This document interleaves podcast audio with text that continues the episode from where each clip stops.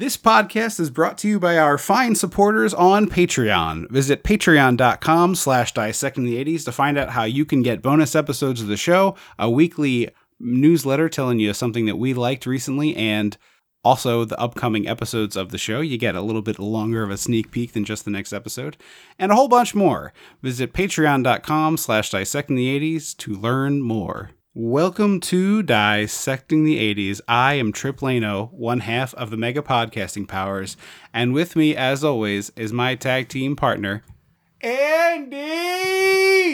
The Macho Andrew. Oh, I hated that.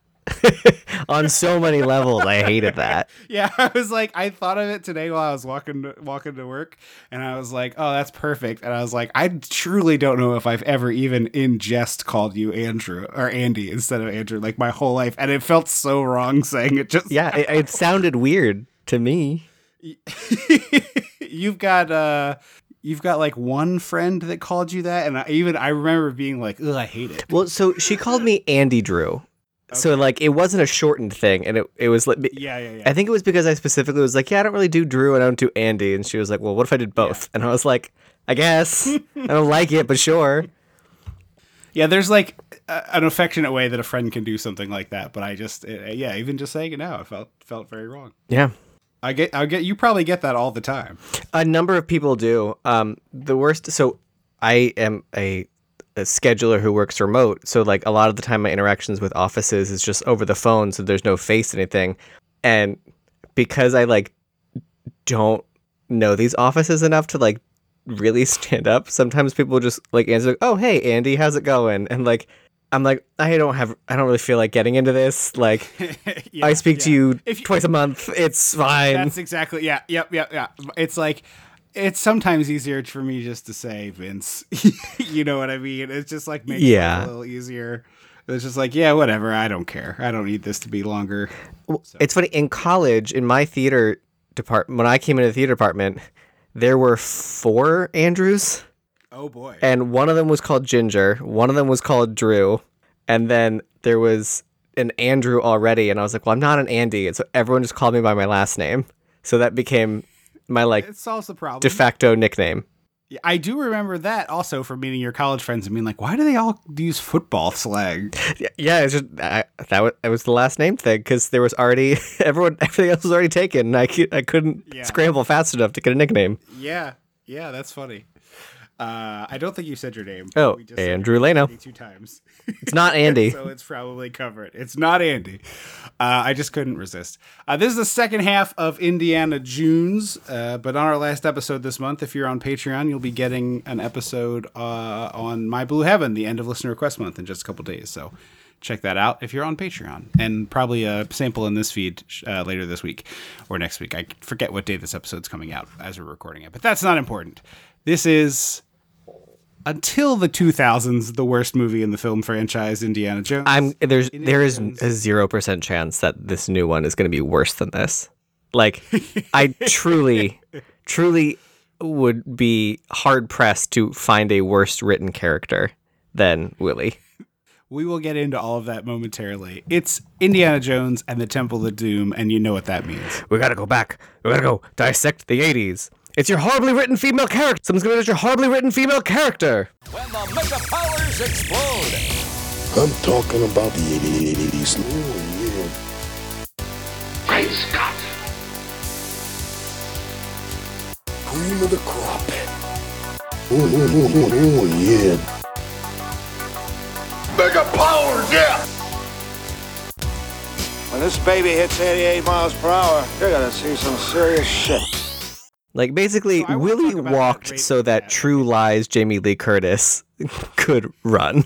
so here's here's the the, the question i want to i want to ask you as an actor and a person who's done you know some directing and and and all that too i feel like there's three possibilities here maybe there's more and you can illuminate me Sure. so it could be bad performance it could be badly written character it could be badly directed right So I don't blame Kate Capshaw. I really don't. I don't think Kate Capshaw is a particularly good actress, and I think the thing she's being asked to do is very hard, which is this character is annoying to the people in the movie, but not to the people at home watching the movie, which is a needle that has been threaded successfully by some actors, not but not not, often. It's hard. It's a hard one to do, but like Yeah. I just feel like this character was written so carelessly. Like how truly mind-boggling from a filmmaking standpoint. How do you go from Marion Ravenwood to this?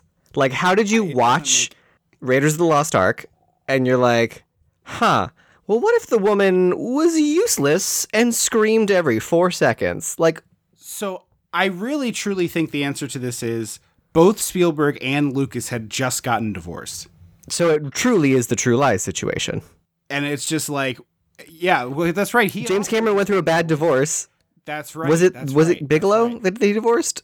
Was it Bigelow or Linda Hamilton?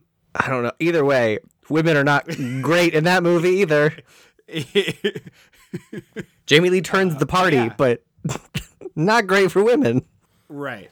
Uh, yeah, and it's it, it really does feel like oh, all women are evil, so we're gonna make her the worst. And it's just like, yeah, but a lot of people have to watch it, man. Yeah, like, it's- this character sucks. Aggressively bad, and like, I understand that because you wanted they wanted to do a prequel, so they wasn't Nazis again, and so maybe you couldn't it wouldn't make sense for Marion to be there because of the whole like I haven't seen you in forever kind of thing. But like, I don't know. I just it was so frustrating to go from Marion. I was like, oh, she's capable. Okay, I was like, she d- d- kind of lost a little fire, but she's a pretty capable character. To this like screaming set dressing. She literally she literally serves the same function as a, a big mouth bass, or like some novelty Christmas decoration that your mom buys and and trots out until the batteries die. Like she's just there to to make noise and be kind of visually interesting to look at. And again, I, I truly it's I'm not saying anything bad about Kate Capshaw as an actress or as a person. It it felt like f- fully a writing thing for me because there's only so much that you can do with a character like this. What what's on the page and like I'm sure you know in 1983 whatever it's a, a woman isn't exactly like well how about I elevate this material for you Steven Spielberg you know what I mean and like people will point to like oh well they got together so you know he must have liked something about it and so it's just like i mean they were he can like her as a person and still like this performance is right. bad right exactly. And also like more importantly than this performance is is bad which i i do think this is a bad performance. This character is wretched. It's Like, awful. irredeemably bad. One of the worst characters in any movie we've ever covered well, uh, regardless of gender. I think one of the worst characters I've ever seen i like in a movie like bottom 5 Fair, fair, absolutely. This character is awful, and so I'm always shocked when people talk about this one being their favorite. And I'm sure you know there's a million reasons why people have favorite movies, you know, that are logical and illogical, myself included. Yeah. right? you know, I I don't, you know, not trying to you know say anybody's dumb or anything, but I I did I was very amused.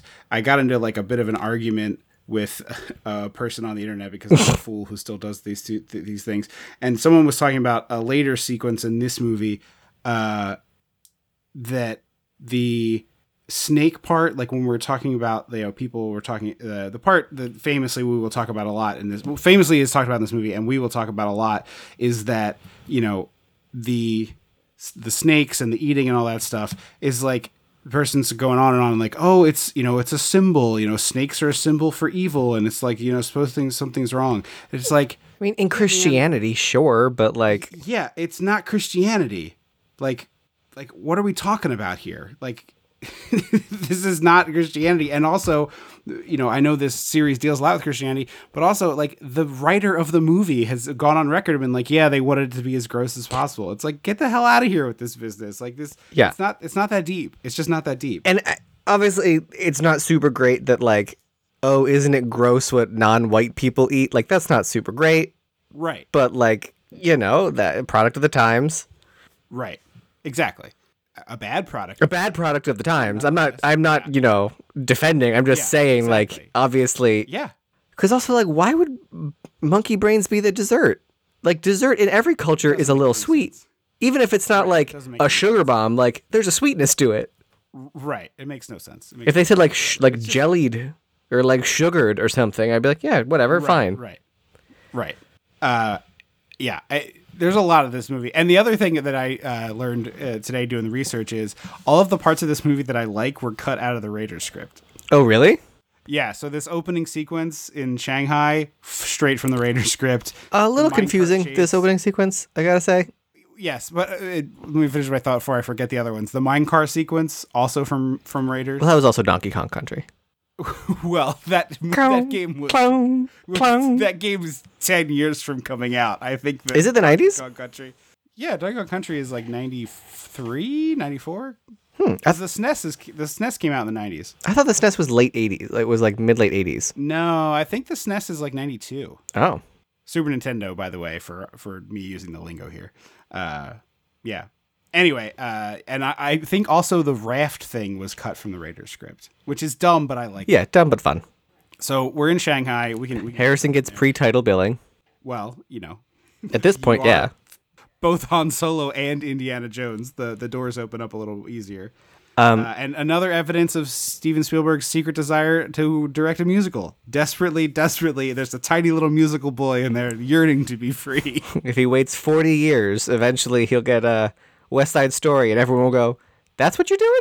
Okay. I just occurred to me right now. I don't know if we've made this joke before, but he even gets them to sing in Jaws. Oh, he does get them to sing in Jaws. There's like a full musical number. It's not like a A stage Berkeley like production, but there's a musical right, number. But they're singing. Is there one in Jurassic Park? I don't believe there's any singing in Jurassic Park. Okay. None is coming to mind. No. It shocks me that there isn't like a chorus line thing in uh, Lost World. The dinosaur just like wreaks havoc and you know like breaks through a thief. Oh, like a King Kong moment? yeah, yeah. yeah. Or in, uh, not him, it's not him, I know, but, or Jurassic World, there wasn't like a stage show.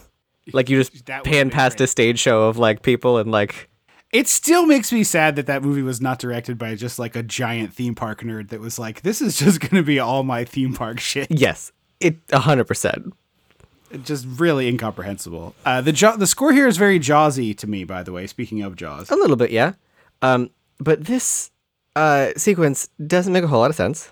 So we're, what you don't think that this Shanghai nightclub has an American singer with sixteen chords? I don't think that this Shanghai nightclub has an entire fleet of white American dancers. I think they're I thought the dancers were Asian. oh, a lot of them were not Asian. A lot of them were white. I thought they were gonna because it for The second wave of dancers is all they might be, then? but like the front row, the first bunch, Okay. I was like, you. Oh, I was talking about the second wave. Like, there's the part slightly later in this sequence when like all also makes no goddamn sense. Screaming. yeah, yeah, yeah. Um, but I was like, oh, they would do the Tokyo Disney thing where you hire enough white people to like get by, and then everyone else is is a a native Asian person, Local talent. local talent. Um, but so she's singing "Anything Goes" in in Chinese, and then like goes Mandarin specifically. Is it Mandarin specifically? Anyone is keeping score. Yeah, I, I just because I was reading the trivia, I wasn't trying to. is Shanghai does Shang does it, do they speak Mandarin in Shanghai predominantly, or is that is supposed to be a weird thing that she's singing Mandarin? you were way out of my depth. I think that is a. It's 1984. It's China. That's what they well, speak. There. yeah. Um, I think that's what we're doing here. but she like goes she's like surrounded it's clearly a very small stage. It's the kind of stage i've performed on many times. It's small and cramped and there's too many people on it. And then It's a black box theater size stage, but done up like it's Broadway. yeah it but it's in like a cabaret it's in like a dining room space. Um and so she like goes through this like through all these women and then all of a sudden they're on like radio city music hall stage Uh-huh, doing a full kickline tap number and i was like, like Rockette style. Yep. yep. I was like, what is happening? And then all of a sudden, she like runs through uh, like a statue, an opening in a statue, and she's back in the cabaret space. And I was like, are we doing Chicago? Like, is is is there like some weird deeper meaning to this like weird sequence that it's all in her head? right, right, right. I don't get it. Is that ever explained ever in anything that like where that was? How the movie works? Yeah, how oh, there was uh seems to be like a peephole for people to look through to watch the tap dancers. it doesn't make It's- any sense whatsoever. I, guess, I guess, I guess, and boy, am I being extremely generous. I hope you're. I could I hope see, you've uh, done some light stretching before this stretch. I could see a world in which someone who wasn't super up and up on the the you know the ins and outs and the whys of a musical theater stage could be like, well, they need to have a ability to see for their cue and know like where the number is at, as if they couldn't hear it. And that's why there's a peephole for her to sneak or, or, or look through. The real answer is Stevie Spielberg thought it looked cool on screen. Yeah, especially when there is a dance floor. Like there is a a laminate flooring dance floor that they should just put all the dancers on. Just do it there. Right. Yeah. Do theater in the round style. Yeah. Uh, so she, she gets she comes to the table. Indy uh, takes her hostage. The, the real bummer of this opening sequence is one that it's really fun, but also imagine if the movie climaxed here and this was like the end of the big adventure with Indy, and even you can keep the plane gag and it's kind of a funny thing at the end. Like Indy thinks he's got away and he hasn't, and it's like there you're kind of like setting up what his next adventure will be. I like of that. and because the adventure that we only get to hear about that it took for him to get this particular artifact seems much more interesting than the one we have a whole movie to watch about. Um, yeah, I mean, it's not a bad adventure. The movie that we get is not a bad adventure. Yeah, That's fair. That's fair. But I just feel like it sounds the one that they tell us about sounds more interesting Because than that one they doesn't involve Kate Capshaw's character. That's why. exactly. Exactly. Also, she's got big Nicole Kidman and Moulin Rouge energy, which I'm not She mad about. Big Nicole Kidman energy. Period. Yeah. We come to this place to laugh, to cry. We come to this place to repair our broken hearts. I am so happy that my local theater is an AMC because every time I forget that it's an AMC and thus I'm going to watch the Nicole Kidman thing until dazzling images on a silver screen and I see that pantsuit and I'm like, oh, that's right, we're doing it. Have you and I talked about the Regal one? Furthermore, have you and I talked about the Regal one on this podcast? Because I really don't want to rehash a I conversation I don't believe so. Who's the famous person? Okay, so I had the Regal Unlimited pass for like a very short time period. Uh, I my wife was teaching a class, and I was like, "Well, I need to be not in the house every once a week." So I was going to. I basically went to the movies five or six weeks in a row, and I was like, "Well, this pass is worth it then." Yeah. And I, I was just basically seeing anything because I was going based on time, not based on movie. And you know, I like going to the movies, so I was like, "This is kind of a fun thing." I've not, I've not done this since I was a teenager. That I was like, every Friday I go to the movies, kind of thing. And Regal's version of that is a bunch of people, all but like one non celebrity, quoting lines from movies, but like with no logic applied to it whatsoever. Like life is like a box of chocolates, and you're like, what does that have to do with the movies? so so here's a great example.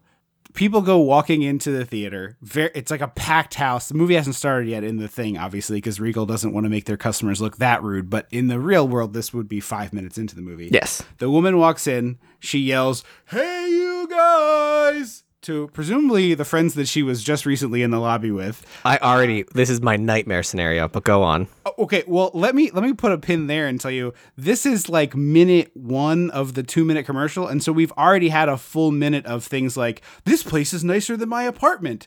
Son of a when a guy spills butter, and then her being like she's beauty and she's grace as this guy frantically like tries to. Oh my god. Just, buy, just pay a celebrity.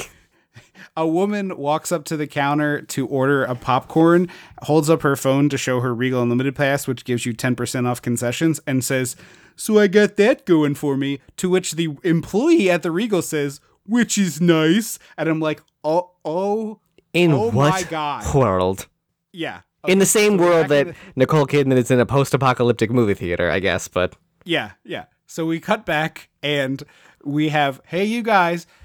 So this woman and her two companions walk up to the people who are sitting in a completely full row, which is, again, something that any person with functional eyes and frankly most blind people can tell from the bottom before they have walked up the row and then walked past. also, you have to pick your seats now. You have to pick your fucking seats now. Fair. Also, but they're in a full row, and the guy says, "You can't sit with us," like doing Mean Girls. And the guy replies to him, "So you're telling me there's a chance? That doesn't make sense. I've been wanting to talk about this for so long. You can't sit with us, so you're telling me there's a chance? That doesn't. no, he's not telling you there's a chance. He said you can't sit with us. What are we fucking doing, Regal Cinemas? Who is the celebrity? Is there? Is there's one right? Okay, okay, okay. And then that guy, after you can't sit with us, is shows off his like bag from The Hangover and is like it's not a ma- it's not a man purse, it's a satchel, and it was just like. so then we cut to Danny Trejo, the man who will show up anywhere for a bait. Honestly, not mad. If they should have just done the Nicole Kidman with Danny Trejo, that's better. So it's Danny Trejo with three people. Maybe they're his real family. Maybe they're just cast to look like his family. They're clearly intended to be like his people, like people, his family. Yeah. You know, uh, when I say his people, I mean like his family. Uh, he has a soda that's like the size, you know, it's a two quart movie soda. And it's bubbling as though it's about to erupt like Mount Vesuvius. Oh no, no, his is empty. Oh, and so what? he's like he's he's he's shaking the soda at the woman and being like accusing her of doing it, and she's like as if and then he looks to the other woman two seats down who physically could not possibly have drank his drink without him noticing and she says you sit on a throne of lies from elf and then he turns back to the other guy who is the one who is the culprit who looks very This sounds like you're describing a fever dream you had. I he says, I know it was you, Fredo, in his great Danny Trejo voice. And then the guy like, you know, shirks away, and then we go to the thing. It's incomprehensible. Not only that, like, again, we talk about a lot of times with movies, like how many people there were that to prove the process, but like No, you know what this was? This was AI. This is this is what AI written shit looks like. it really truly is. It's just copy pasting famous quotes. It sounds And like then- the version like Wait, can I give you the finale? Go ahead. Because the finale is the kid from the, the counter earlier who was like, which is nice, and has like just a really bad like uh, anime character haircut, which looks very silly on this man. And he walks out into the theater and is like, I think this is going to be the beginning of a beautiful friendship. And I'm like, how dare you, Mr. Bogart? How dare you? No. no, we we no thank you. Like It is so much worse than the Nicole Kidman one. it sounds like the We could do a full Patreon episode, by the way, on these two commercials. I'm gonna cut all this out and just post it on Patreon as a bonus. There we go. But it sounds like the what was it, Seltzer and and Friedberg self- Freeberg Seltzer version of things where there's it's like there's no jokes, there's no anything. Nope. It's just remember this? But but beyond that, like yes, that's bad. I'm fully on board with that. But the part that drives me insane is You can't sit with us? You can't sit with us. So you're telling me there's a chance. That doesn't make sense. That's completely insane. That's a completely insane person's response to that sentence. I hate it. I hate it so much. Honestly, Like, you know if what? that guy, if that guy, if he was like, "You can't sit with us," and he went as if and like walked. That's away, better. That's the I response. That's there. You already had it in the commercial. Just rearrange it. Frankly what they should be doing is just like ever like they should they should have just made a roster of the Nicole Kidman thing with other actors and then just like Yeah. dropped them in there and like not they should be wearing exactly the same outfit doing the exact same line read and the exact same set so that like people are like wait I thought it was Yeah. is that Danny Trejo in a silver pantsuit Yeah. is that Ke Huy Quan in a silver pantsuit The other one that makes no sense. I don't know if you've seen this, but I they had one in front of uh, Dungeons and Dragons when I went to see it. Is like the cast. It looks like it's shot at like a. Uh, what are, and it's not a round table, but those you know like uh, like a junket interview. the actor discussions yeah Yeah, yeah, but like the when the thing where it's like the actors are sitting in a room and like every five minutes, every fifteen minutes, a new journalist comes in and asks them the same questions. Mm-hmm. And if you watch, you can see them like slowly lose their minds over the course of a day. It's the four actors looking like they're at gunpoint, basically being like, saying so thank you for coming to the movies "Yes, yes, yes, yes." It's so stupid. when we went to see Scream see when we went to see Scream it wa it looked like they were in what like we got that one too. I forgot about it. For it looks like they're in what like Hollywood wants you to think a movie set looks like, like a big soundstage uh-huh, that's uh-huh, empty with yeah. like the like warehouse metal exposed beams, and they're all like Yes. floating in an abyss. Like this movie was meant to be seen in theaters. Thank you for coming to a movie theater, and it's like the weirdest, like most masturbatory bullshit ever. But also, they're all giving their like thank you speech with the energy of someone whose mother is off screen with a huge pistol to the side of their head, like a Jack Nicholson Joker pistol plopped up against a temple, and it's like, this is where movies are meant to be seen. They here on the big screen. So Also, grab your I'm going to say it: sixty percent of movies don't need the big screen. Well, I don't know if I agree with you, but that's fine. Sixty percent of movies are perfectly fine in your home. No, I'm not saying watch them on your phone, but like your home I TV like is probably big the enough. Theater. I like going to the. Theater. I do too, but like let's not pretend that like there's certain like Avatar, big big scope things are movie theater movies. But like I don't know, Scream and the Super Mario Brothers movie probably just as fine in your home. Yeah. I They're both good movies. I disagree. like them both. I, disagree with you. I disagree with you. I thought both of those were. I saw both those movies in theaters, and I thought both were boosted. Super Mario by the small children being endlessly delighted by what I thought was a thoroughly mediocre movie, and Scream love a horror movie in a group. You get the extra screamage.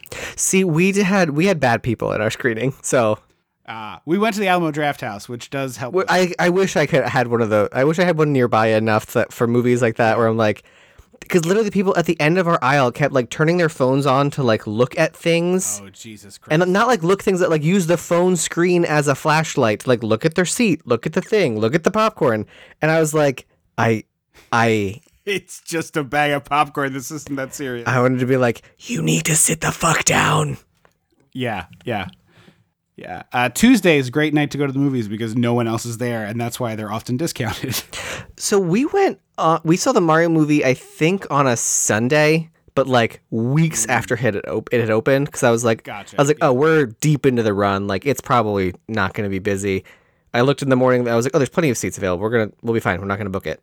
And then we got there and I was like, oh, there's a lot of people here for a four, for a fifth week movie on a Sunday. Kids movies, baby. Gotta get out of the house and do something with these kids. I thought that's what Saturday was for. Sunday rolls around, it's just as empty as shit to do. Take it over to Mario. Pour me some wine. Uh, But we sat in the back of. Mario with like adults. I was like, this is nice. I like, I, so we get, got the energy of the children from the front of the room. That's what I got. Yeah, but like, I was surrounded by adults who weren't like, what is that? It's Mario.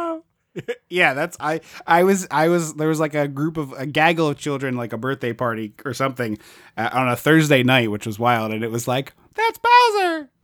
Hey, it's Yoshi. To be like, so like, I got to like very quietly whisper that and grab my boyfriend's hand at like the music cues or like, it's. Yeah, yeah, yeah, yeah. Uh, anyway, uh, I love the giant lazy Susan on this table. These always remind me of Pushing Daisies. They did have big ones, didn't they? Well, everything that show is big, but there was an episode where like there was an illegal gambling ring, but instead of cards, it was dumplings. So like it was like I think it was like four, three cards, four card Monty, whatever. But it was like Three card, yeah. the number of dumplings in the container, and then whatever filling was the suit. So like if you got like a oh, three of shrimps or whatever, so it was how they could like secretly gamble in front of everybody, but nobody would know. yeah, So that's what these like lazy Susans in Asian restaurants always make me think of that. that's funny. Uh, I love this sequence. This is like very James Bondy, but I, I really love it. Of you know, Indy gets poisoned. Like he, he almost drinks it, and they they shoot it in such a way to be like, oh, it's almost, you know. also, like crazy. Indy, come on. Yeah, Come on. You're too too. He's kind of a fool in this movie, uh, a bunch of times. But he almost drinks it. That he ends up drinking it, and the guy, you know, he's laughing. Is it Lao Che? Lao. Lao Che. hmm Yeah, and he he pulls out the vial of the mysterious blue looking liquid and is like, "Well, what's that?" It's Mr. Freeze's like essence. It is, it is. But I love the antidote to what? The poison you just drank. That's perfect James Bond shit. Really good performance. It's so good. Uh, this is where I wrote, there's already too much Kate Capshaw. yeah, She does not need a line after every line. right. Let's like Lao speaks, she speaks. Indy speaks, she speaks. Lao speaks, and I'm like, hey, she's not important right now. She's super not. I do love the uh, Abraham Lincoln esque wait for the champagne corks to pop and then shoot the, Yes. the accomplice. Uh, shoots Indies. I also that's what that's like such a delightful movie thing is like, uh his his guy his guy comes over. Is it Wuhei Wu Han? Wuhan, I think. Yeah, and he he walks over. I couldn't. I truly could not tell if I wrote an N or a Y. Really good handwriting I have. Uh, and he walks over with the gun, and and he's like, "My oldest friend. We've been on so many adventures together." And I was like, "Wait, what? We don't know this guy? Oh, right, prequel." I was yeah, this is a prequel. but I love the idea of like, this is my old friend who you've never met before, but is very important. Oh, he's dead. Oh, He's gone. oh damn. Oh damn. Harrison Ford so sweaty again. So sweaty. He's so sweaty in this whole movie. Sweatiest man in show business. Uh, I do love that he spears a guy with the flaming meat. It's it's like the the Brazilian steakhouse when Uh huh. Uh huh. he just like picks up the spit the the spit meat flaming and launches it into the guy. It's it looks And amazing. he, it's really in the good. in the ensuing brawl, they they chose to leave in the clip of Indy punching the cigarette girl in the face. They didn't have to do that. it well, I isn't it like a gag? Like he misses and he punches her. By No, it's that she bumps like it's a brawl, and I think she's just Yeah. behind him, and he turns around and just punches. It's a- which, like, yeah. I get it, it's a brawl, whatever, but like, Yeah, it's yeah, you, it's a choice. You made the choice to leave that in there. I, think I think that played way funnier in 1984. I mean, the gag itself, is someone being punched by mistake, is funny. It's just wild to And me that you chose a cigarette girl. It honestly kind of riffs on the thing to me where it's like the two heroes bump backs and they both almost hit each other and then they're like, oh okay, and then they do the like duck and punch the one behind. You know what But it- instead of that, It should have been he just clocks this girl. get the cigarette girl out of there. He should have been backed up to the bandstand and pu- and turned around and punched one of the horn players because then you can get the like as the, the uh, as he goes the ass over tea kettle. Slide goes like Yeah, the- yeah, yeah, the yeah, yeah, yeah. Slide goes way up in the air as the guy falls down. I do, this is this is like a beautiful chaos sequence. You know, like one of the most fun versions. It is I've the ever band's seen. still playing. The next set of dancers are still coming out for some reason. I will say at one point, uh, Indy and uh, Kate Capshaw are in the foreground. He's like, "Where's the antidote?" And I'm like, "Hey, look to your left. It's literally." Literally on the ground to your left, buddy. It's bright blue and it, It- glows. In his defense, he is dying. he is literally dying. It's a bright blue glowing tube. Uh, but I just it's like you know people keep she she's going for the diamond and Indy's going Because that's her personality trait. She likes diamonds.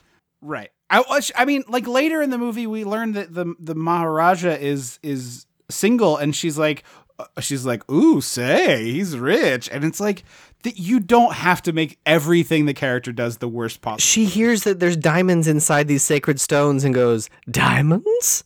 Like, Yeah, oh my god. yeah. It's like Miss Piggy, it is, except I love Miss Piggy. right? Because she's a felt pig, and it's funny. Like the joke is obvious because she's a felt pig, and instead, Frankly, that's the movie. That's the movie I want. Let's do. So here's the you know how it's only one human in the Muppet movie. Mm-hmm. I think I'm gonna say that one human is Ke Huy Quan.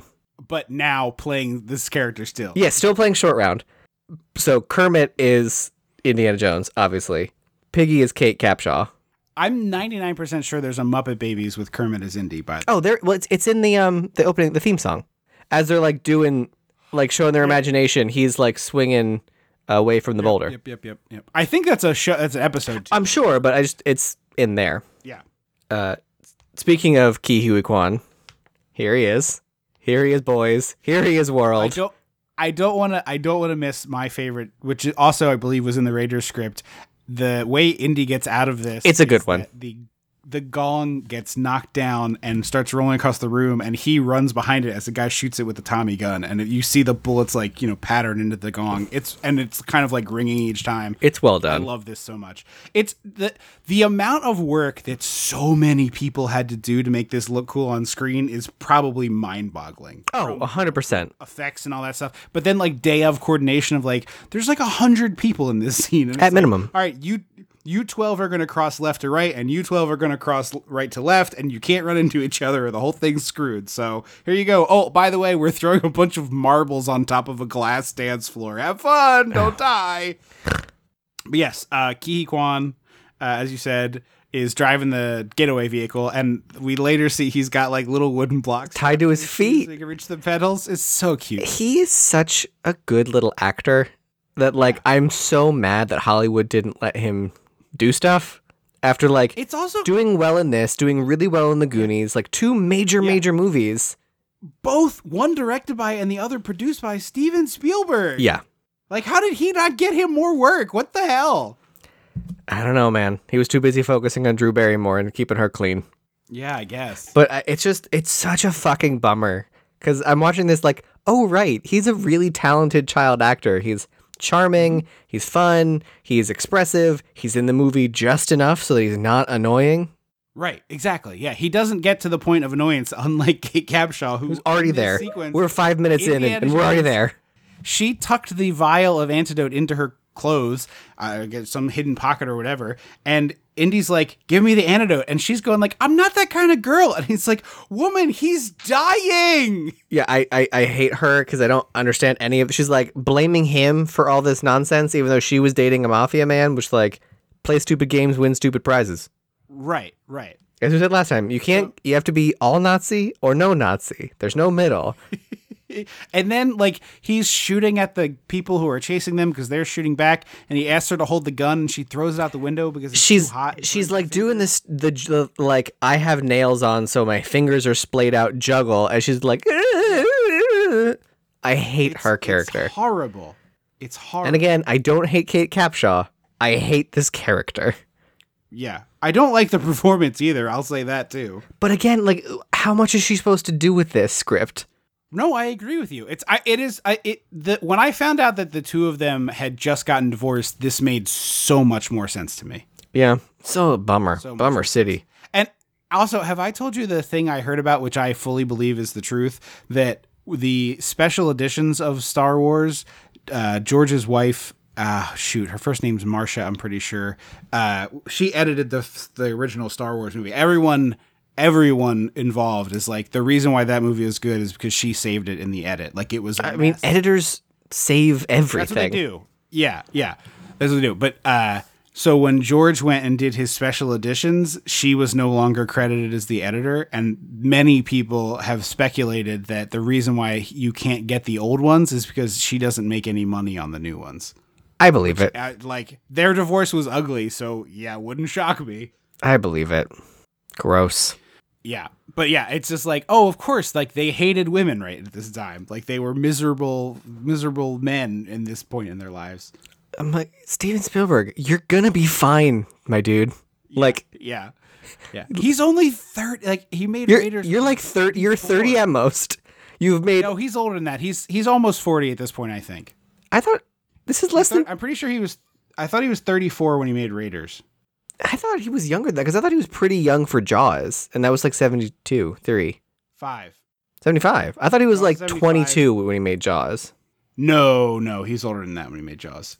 He was born in 46. This came out in 84, which makes him 38. 38. Yeah. I thought he was almost 40. Yeah. Like you're 38 and you have already made two of the best movies ever, Yeah. Yeah. As well as a lot of other movies. Like you're gonna be fine, my dude. Right. And the other thing too is like, you know, he clearly is a person who wanted to have children and stuff. And it's like you already had a kid at that point. Like when he and Kate Capshaw get married, there's sort of a Brady Bunch, you know, Yeah. family, and then they have like 80 more kids together. But it's like, I don't know, man. Like you, you're you've you've made two of the best movies of all time. You've had a child, which was important to you. Like, wh- calm down. Mm-hmm. You're not 40 yet. Uh, Dan Aykroyd is in this movie for no reason. For what I was so excited to see him, and then I was like, he's not coming back. No, no, no, no. Which, like, given the setting, I'm glad because there's not a space for him that's not horribly offensive. Yeah, yeah. Although him doing this like foppy British man, I would be delighted if he like was at the end like the the military British guy shows up to save the day. It would have been great to me if it was Dan Aykroyd who was like, "When your plane never arrived, I I- I, rallied the troops." Honestly, wish that Dan Aykroyd was like his like another version of the guy from the museum, Brody. Brody, like a Brody type that was like This I'm- this movie is desperately in need of a Marcus Brody type. Desperately. Well, it's, the problem is we had Capshaw. I know. But like, I would love if it was like he's only there for a few se- like like five to ten minutes tops of screen time, but like he's the guy who's like, "Well, I'm going to arrange your transportation. You just let me know." Yeah, exactly. That's what Telegram, I would love stop. If he shows up at if he was at the end as the cavalry, that would have been a delight to me. Um, I do love this like bit of writing and dramatic irony of like he goes, "See you later, Lao Che," and then shuts the door, and the door says Lao Che Freight Air or Air Freight or Yeah. whatever it is, and I was like, Fantastic. "Brilliant!" Yeah, ten out of ten. No notes. Uh, we get then we get a cut scene so that Indy can be in his normal outfit. Yeah, I the, the he he walks into frame wearing the right clothes is really funny to me. It's a lot of this movie feels like a video game. Like that's what this feels like. That that was the cold open of like Nathan Drake and whatever the uh, with Sully doing a thing, and then it's Yeah, like yeah. sound of a plane, a rumble pack in your hand, and and he, they're wearing them Yeah. the right clothes on the plane now. There's there's a really funny. They've put out a bunch of older Indiana Jones action figures uh, just recently because of this, and I was looking at some in the store the other day, and the chase variant is. I guess it's not a chase variant, but the, like the variant Indy is him in the white dinner jacket here. And Oh. just like, who wants this? There's like a booster level number of these. It's like there's like Is it like the Kenner figure- like re action ones? No, they, they so they have those which are like GI Joe scale, and then they have the more like these are like six inch six inch scale, and it's um I think it's Marion regular Indy suit jacket Indy. Uh, I think the, the Short round? Guy. No, no, no short round. I think Belloq is one. I forget. Uh, so anyway, uh, we, we quick change into the right clothes, and then we get a map transition. And during the map transition, the pilots are like scheming, and then they jump out of the plane. while They're gonna crash this plane full of chickens. They do crash this plane full of chickens. They do crash a plane full of chickens. like I feel like Indy should have like opened their cages and like opened the door. Like give them a chance. Chick- chickens can't fly. They can flutter though. what you're describing is literally the scene in uh I think it's WKRP in Cincinnati where they do like a turkey drop with live turkey. It's a radio. You only hear this joke. You don't Oh, I think you it. told me about this. and they're it's like a it's like a joke that gets ripped off a lot. I don't know if it's actually like originated in WKRP KRP in Cincinnati, but like they're doing a turkey drop and they drop a turkey out of a helicopter unbeknownst to the fact that the turkey cannot fly. And so they drop a live turkey out of a helicopter. Oh, that's a bag of turkey soup. It sure is. And there's like horrified screams and stuff. Oh, the Turkmanity. but chickens can flutter. They do that. I I think if you dropped a chicken out of an airplane, it would flutter. Well, here are the options. like it explodes upon impact with a mountain, instant death. or it flutters and maybe survives. You're you're describing the the situation from Hitchhiker's Guide where the whale is suddenly falling to its death and like is narrating like, "Oh, what's this going past my body? I'll call it wind." Not again. Um, Uh I this people this is a the thing with the boat is a thing people really didn't like at the time. I was reading some like contemporary stuff. also, Although, so uh, but they glossed over the fact that everyone in this movie sleeps like they've taken five Ambien. yeah, Like yeah. The, door in a plane pilot opens. and then the second pilot yells. Like, and and they're all still sleeping. Even later, short round, still sleeping while Indy's getting attacked loudly and knocking things over. Yeah. Yeah, yeah. I wish I could sleep. Like, I mean, I do sleep pretty well, but I wish I could sleep like that. maybe they gave short round some poison in the eyeball soup some sleeping powders uh, but so they they there's no there's no uh parachutes of course so what do they do they grab the boat and honestly i think this would make this would work for more people and it's dumber don't get me wrong if they like were all holding the boat as if it were the f- parachute Oh, uh, yeah, yeah, yeah, yeah. like it was slowing their just like they inflated the boat and then they all hung on it upside down and were dangling. But I think the reason they don't do that is because this is a lot of miniatures, and I think there's just a couple shots where it's very obviously miniatures. But if you had three like GI Joes hanging on the thing, it would just look awful. I It would look on- terrible. on screen. Also, this s- spoiler alert for Rise of the Resistance. If you would, if you care about that ride being pure to you, I feel like if that technology existed then, this would have made a great Rise of the Resistance. That like Sure. you start in a room with like the ballroom, and they're like, "Get on the plane," and then you get on the plane, Yeah. and then they're like, "The plane's going down," and then they load you into rafts for like a water ride. Here's here's the question though: Do you have to have a person there who do, who yells sixty five times a day? We're not sinking. We're crashing. No, they pay a half rate vo- uh, vo- sound alike to record it, and then it just plays on a loop. It's just it's not even like a good take. That's the It's thing. it's not a good So written many bad joke. Takes no. It that line could be funny, but she's doing her like Indy, which is just awful. I'm glad that she also like. I'm not saying we're not saying anything that Kate Capshaw herself hasn't also said about this role. which is good to know. Yeah, yeah. Well, I mean, she's not she's not stupid. Like she's aware. It's like she was a woman in 1984 Hollywood. This was only the fourth thing she was ever credited in. She was in one other movie previously and two TV things. So like, of course, she was just like, "Yeah, man, I'll take the job." Yeah. They end up in an Indian village and get kind of like worshipped. Well, they do. I do like this. Like, so the the they they land on a mountainside and they do some cool stunts skiing down a mountain in this float, and then the plane crashes. And Wasn't that in a, um, float? Uh, uh, isn't that in a James Bond movie too? There's a skiing thing in James Bond that has some hilarious doubles, but it's not. I don't think it's a boat on the on this. And it's not a boat, but it's still like, you know, It is just as ridiculous. out of an airplane into skis is still wild. Yeah, yeah, That- yeah. that's yeah. the Pierce Brosnan one. It's a Roger Moore. Is it a Brosnan? I think there's skiing in multiple James Bonds. The one I'm remembering was Roger Moore, like parachuting, then becoming Like old ass Roger Moore. I mean, Or, like, younger. less old ass Roger Moore, but yeah, I mean, uh, Roger Moore was old ass when he was James Bond. Period. you Yeah. know? Uh, I, I, it's it's a fun bit of you know stuff, and then the and then of course the uh, the the the raft goes over a cliff, lands in a river. They're doing some river business, blah blah blah, uh, and then we get a silent harbinger uh, who leads them to this Indian village. Mm-hmm. Also, uh, just talking about some Indian stuff quickly. The they they wanted to film this in India, and so they went to the government there and were like, "Hey, we'd like to film this. You know, here's our idea." And they're like, "All right, well, let us read the script." And they were they gave them the script, and then they're like, "This is incredibly offensive." Well, uh, from what I read, they they- specifically they were like the word Maharaja, we can't use that word, and it's like yeah, that's that's yeah. the problem. Well, th- no, they, they there was a number of things. It was like this is the like your the portrayal of our culture is bad, and also you're using like a pretty important word to our culture and just like absolutely shitting on it. Like you can't you can't do this. And they were like, all right, cool, we'll just go somewhere else. Bye. Thank you for your notes. We don't care about them. Yeah, I, that's why like I wish more movies just like made up countries. Right. Like- that's the solution to this is so easy. It's it's Abelia. Where's that? Uh, somewhere in the Middle East. Okay, done. Yeah, Z- Zim- Zimbelia, Zimbeya. Yeah. like just make Yeah. up a name. You're not a real place, because then you're free to make up whatever culture you want. Right.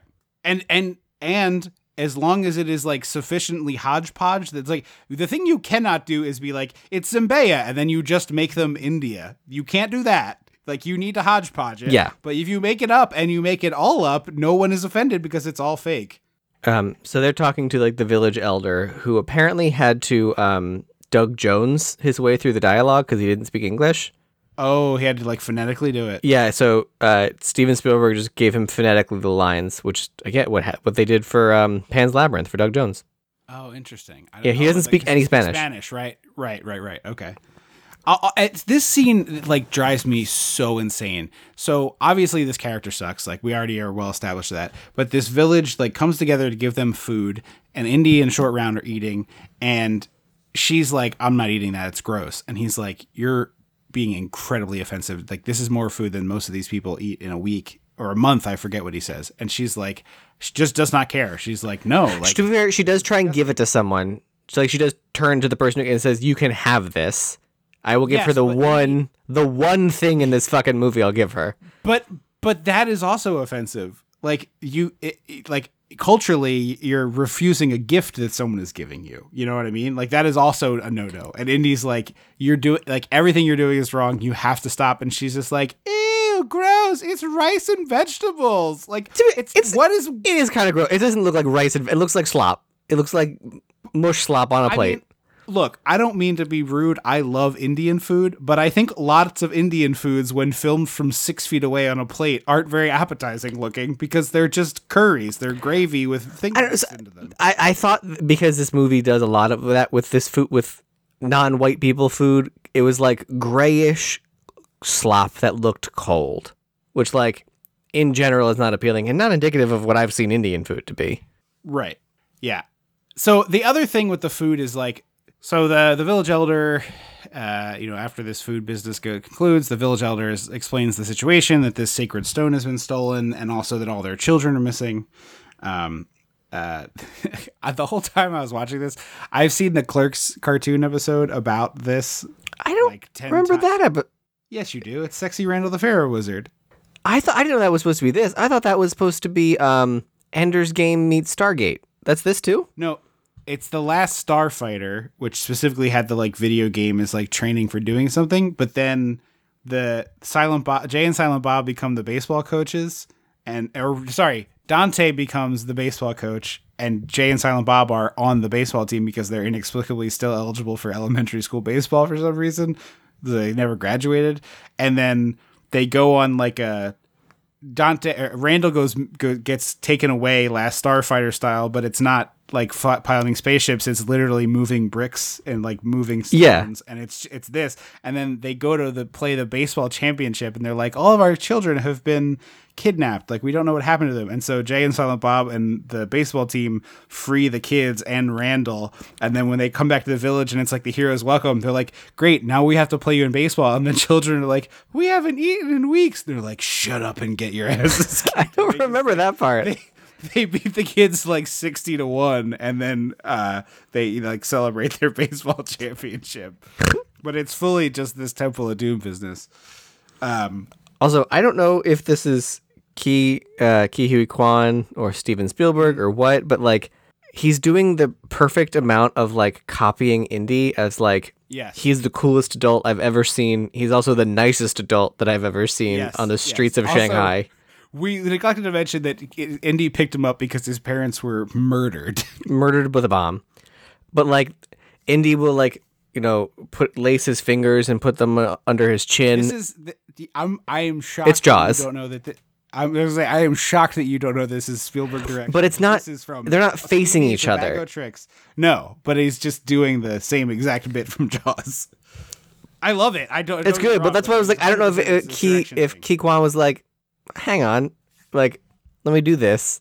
yeah, it's but also like I him as an actor, like because he's not an actor. This is his first thing. He was, you know, an open audition Yeah, at a school yeah, that he wasn't even supposed to go to. So like it would make sense that he'd be like, oh, let me copy what an actor is doing.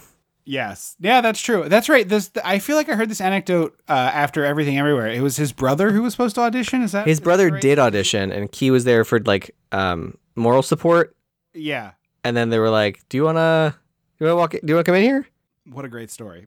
Um, It was so nice to see him and everything everywhere all at once because he's like Yeah, has the same energy absolutely. as he Yeah. did It's all it's- those years it's ago. A, it's a real joyful exuberance. That's the perfect word for it. And like him at every award show, red carpet, like he's like bouncing, like it'll be like a crowd of people. You see his head pop up in the background as Yeah. he's like makes his way like Brendan Fraser or like Yeah, yeah. Harrison Ford. Like he's so excited to see everybody. Yeah, exactly. Yeah, the the moment when he and Harrison Ford like do the bear hug on on uh, like obviously like they try to manufacture these moments. Sometimes it works, sometimes it doesn't. Uh, I I always delight in reminding people that they tried to do this for Chadwick Boseman, a made actor, the last category uh, last category of the night, and then he lost to Anthony Hopkins, who was not there, and they were like, "We accept this award on his behalf. Good night." I see. I don't remember that one. I don't think I watched that one. But uh, I love that it was Harrison Ford, and they had just like such a such a charming bear hug of just like it was so joyous and, and real. It was it was nice. Yeah. Uh, did you did you read the um, the interview where they like they arranged like a meeting? Like uh, they J- Ke Huy Quan was somewhere, and they were like, "Oh, our you know Harrison's here. Do you want to meet? Do you want to? Do you guys you want to meet him?" And he was like, "Of course I want to meet Harrison. Are you kidding? This Well, not meet. He saw him already. Like Thi- this this was like a backstagey thing, and it was like, do you, do you Oh. want to talk to him? May- Not meet, maybe it was talk to him or whatever. And he was like, of course. And they brought him in, and this was this must have been before the Oscars thing. So was Harrison like doing a play or something? no, I think it was just like at an award show or something. But hmm. it was just like Harrison Ford is here. Do you want to talk to him? And it was like, of course I do. And they brought Ke Huy Quan in, and they like looked at each other, and Harrison like cocked his head and recognized him, and was like, "Are you short round?" And he goes, "Yes, Indy." And then they like bear hugged. And I was just like, "What a sweet! He's such a nice, such a nice person. It's so good to see him get this this shot. I hope, I hope this isn't it. By the way, it would be so exactly Hollywood to be like, and you win an Academy Award. All right, goodbye. We don't have any roles for Asian. You go back on the shelf. Yeah, it's still true. Although we have no roles for Disney Asian did literally lift the entire cast of Everything Everywhere for their new movie or TV show. I don't know which it is. Yes. Chinese Chi- uh, Chinese born American or American born Chinese? American born Chinese. The second one. It's the second one. Yeah. Because I was watching the trailer and I was like, oh, Michelle Yeoh. Good- Cool, she's getting more stuff. Yeah. Oh, Ke Huy Quan.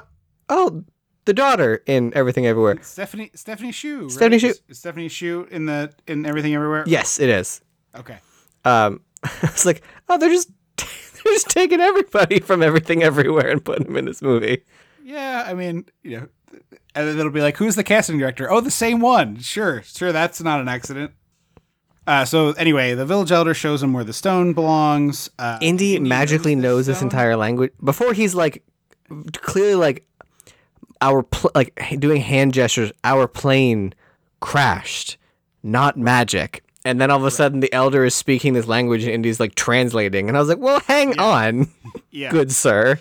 Well, maybe maybe it's a situation where plane crash isn't in the old language that Indy knows. But he knows every other word. no, I'm saying like the word plane doesn't exist in that language. Then say bird. Figure it out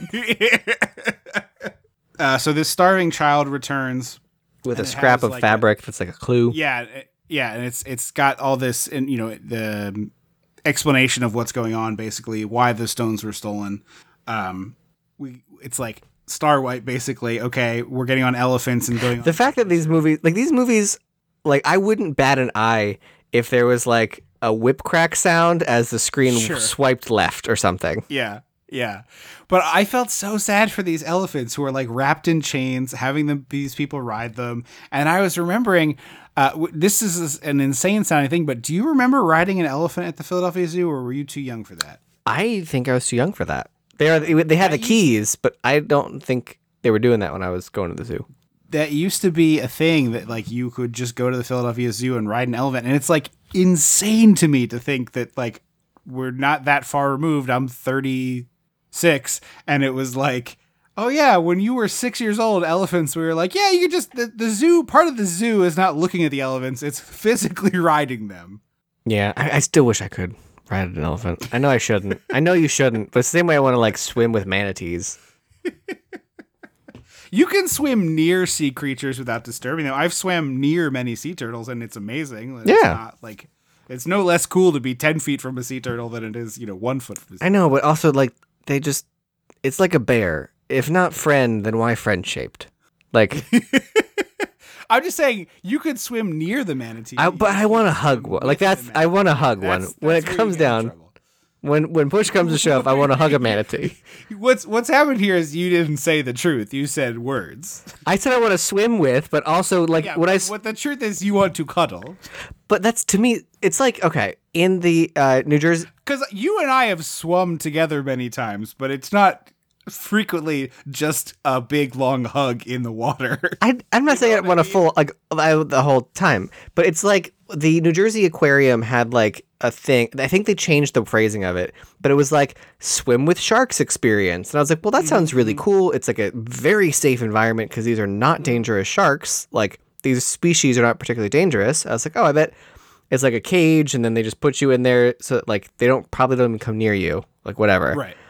And then it was like, no, there's basically a channel around the top of the shark like Yeah. enclosure, and they're like, You're you, swimming in water that is technically the same water as sharks. yeah, it's like basically you are in a, a like the kiddie pool, wiggling your way through a tube, and I was like, well, that's not like the, that's not swimming with sharks. That's a lie. What you're telling me is a lie. Yeah, but Ke does have his own little elephant, which I love. He's he's so in love with this element. He's like, I'm gonna take you back to America, and we're gonna get you in the circus. He said, "We're gonna run away to the circus. You're my best friend." That's right. That's right. Um, we get this awesome scene with giant bats, and I, I definitely have not told. I don't know if I've even told you this story. uh, This may be your first time, but uh, I went on my honeymoon last year. Uh, went to Australia, and a friend of mine had visited some years before, and he was like, "While you're in, uh, shit, I just forgot the name of the town. Adelaide? If it'll, it'll come to me later. No, it's where the it's where you stay to go do stuff at the Great Barrier Reef. It will come to me. It Cairns. but whatever. That's it. Yep. C A I R N S. Yeah. However you pronounce that. Cairns. Cairns. Um, so my buddy was like, when you're there at sunset, go to like this part of town. It's not a very big town, so it's like, you know, pretty walkable from anywhere. And I was like, all right, all right. And I completely forgot about it. And then we were walking, we happened to be walking back from going to dinner, and it was right about sunset. And I was like, oh, wait, this is where Matt told me to go. And I look up and I'm I saw these people looking up and taking pictures and I'm like, what are they looking at? And they were bats like truly not exaggerating about the size of the ones in this movie. Damn. were, like absolutely enormous bats and they all at at sunset like come out and just start feeding. You can see them just like catching bugs, going nuts, you know, sw- swimming, uh, flying, Flying. in circles and, and catching bugs. But they are huge, like just enormous wingspans on these bad boys. Damn. Very cool. So we get this like really dumb sequence where Kate Capshaw is like hanging laundry and somehow accidentally picks up a, a giant bat. Yeah.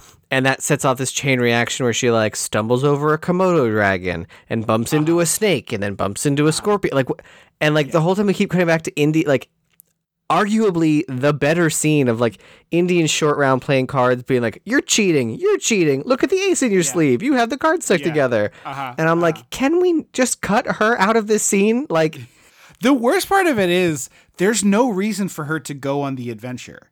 Like she was kidnapped, and then Indy is like air quotes rescuing her from her very nice house and well kept. You know what I mean? It's not like Yeah. Lao Che is abusive to her, and so even at the point where like they get to the plane, Indy could just leave her and get on the plane, and it would be fine. Like Lao Che would be like, "Oh, he kidnapped you." You know what I mean? yeah, it would- she shouldn't have been in this movie. I'm sorry. I'm sorry. She shouldn't have been here. Y- The best version of this movie is if you just left her on the dock. Hmm.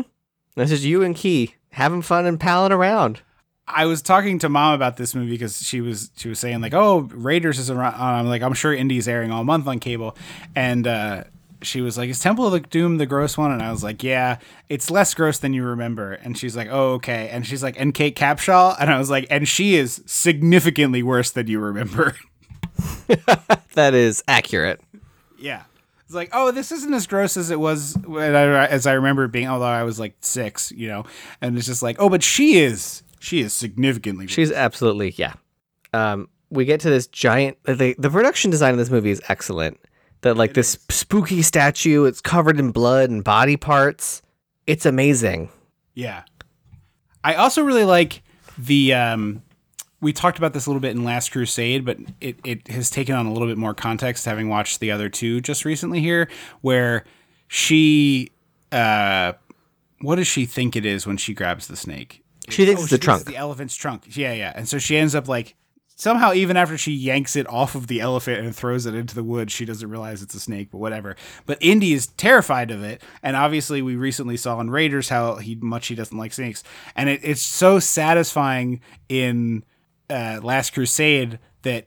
River Phoenix ends up in the snakes, and you're like, oh no, he's going to be terrified. And he's not. And then you're like, oh, this is why he doesn't like snakes. like, Uh-huh. we're learning the origin of it, and it doesn't feel as ham fisted as something like, "Oh, you're by yourself. I guess you're Han Solo."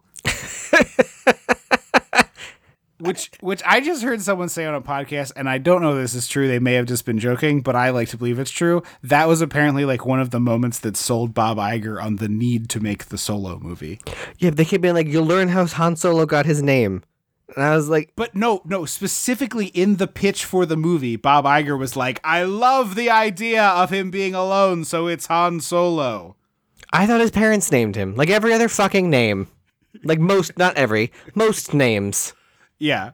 Uh, anyway, um, we make it to this village, and the British troops are also Indy's surprised- using his real name a lot, which like supposed to. I don't know. Like, if you're, you know, famed treasure stealer, Well, that's why he's not using. That's why he's not saying Indiana Jones. He's saying Doctor Henry Jones. no, he says, uh, my name is Indiana Jones. Oh, oh, oh, oh. He doesn't say doctor. He just, he says Indiana Jones. Yes. Short Round keeps yelling at people to call him Doctor, particularly Kate Capshaw. Yeah. Well, put some respect on this name. Yeah. Um, but like, if you're an international thief of things and culture, you might use a fake name now and again. But instead, he's like, these are exactly who we are. And then Yeah. at dinner is like, hey, we came from a village that says you stole shit. And it's like, whoa, whoa, whoa! Yeah, wouldn't yeah, it- yeah, hey, maybe we should cool down, everybody. this does belong in a museum. Except not this one. This movie does. He, he said it doesn't belong in a museum, and I was like, this is the first. Yeah, yeah. How did that attitude change? Is there an interstitial movie I can learn where you were like, ah, money. I got all the money. That's what I need. also, uh, I meant to throw this in before, but uh, when Ke Quan picks them up and uh, uh, in the car and Kate Capshaw's in the back, the the famous This isn't time for Line- love. Yes, which I always remembered as No Time for Love, Dr. Jones. Uh, but I use the wrong version of it whenever someone tries to solicit me to sign a petition and I'm trying to hustle to get on the train to go home from work on, on those days. Uh, I've someone said this online and I, it was like the best thing to do is hit them with a complete non sequitur movie line because it's confusing and then they just go huh? and you just walk away. And so I've taken to when they come to me sorry no time for love Dr. Jones. And I just keep walking and inevitably the reaction is like what? What? What? What? And then they just have a confused look and while they're fumbling You gave them the and stuff, I'm like, story. I'm five I'm five paces away. Uh anyway where are we at here? Uh Uh, Kate Capshaw comes out in a beautiful dress. She actually does look pretty. Oh, right. I can give her credit for that. she's she's trying to be a gold digger uh, with the with what she thinks is a eligible Maharaja, but it's actually the Boy King, who, like all of the children in this movie, seems So to be weird. dubbed- seems to be dubbed by the same person who does the one line in uh, Summer rental. Summer Rental of "Can I play in the basement with your Yorku?" Or it's like the weird dubbing in Village of the Damned where they're like, it would be better if you didn't ask these things. And it's like, that's not your voice. That's not your voice. is happening? Yeah. Um, this like child comes out and I was like, so there's no explanation for why the child is king? There's no one Well, no one just like talks any- about like it's it's like any boy king throughout history is like when your when your plan is this family rules until they don't you sometimes end up with a boy king but the, this Maharaja seized power. Like this wasn't a dynasty. They they said uh, he because he goes. I thought Pankot Palace was empty, and they said no. A new Maharaja has taken residence. so that's why I was confused. I was like, hang on, how did a new Maharaja who's a baby? First, I I thought I was like, is it going to be like? well we learned because he is head of the Thuggee Well, he's also being zombified. right right We'll, we'll get there. Um, but I was like, oh also a fun thing i learned Thuggee was uh, a name that the british colonialists uh, basically made up to describe the like same thing that conservative whack jobs do, which is just like the roving gangs of whatever. They just like sort of made up these. They weren't mystical powered in the British version, but it's they just that was just a name for the for the gang that they made up.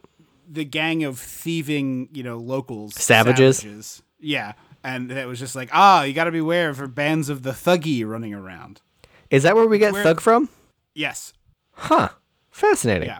So, uh, very cool British colonialism. Super, super shitty. But yeah, I was like, wait. I kept waiting for an explanation that like he was actually an adult, but like eating the hearts makes him young. Oh, like, Or- like he got boyified is what you want. That's. I thought it was like a hocus pocus. Like I am beautiful, boys will love me.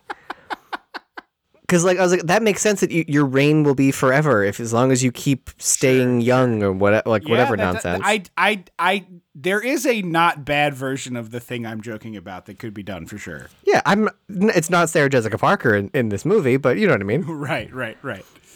Uh, and here's where we just get like a, a friggin' melting pot of of shitty stuff toward people of India. And this is the part where it's like, okay, fine, you want to throw the snake out as this is originally the script had a line where, you know, Indy knows that I don't think I don't know if it's the majority or not, but I believe it's if it's not the majority, it's a significant population of people from India are vegetarian, and so like the village food was vegetarian, but this is all meat, and so Indy apparently in the original script like notices that something is wrong and that they're like being they're eating weird food that doesn't make any sense that he knows enough about the culture to do that for some reason they cut that probably Which would have been great because then it leans into this whole like creepy mysticism thing.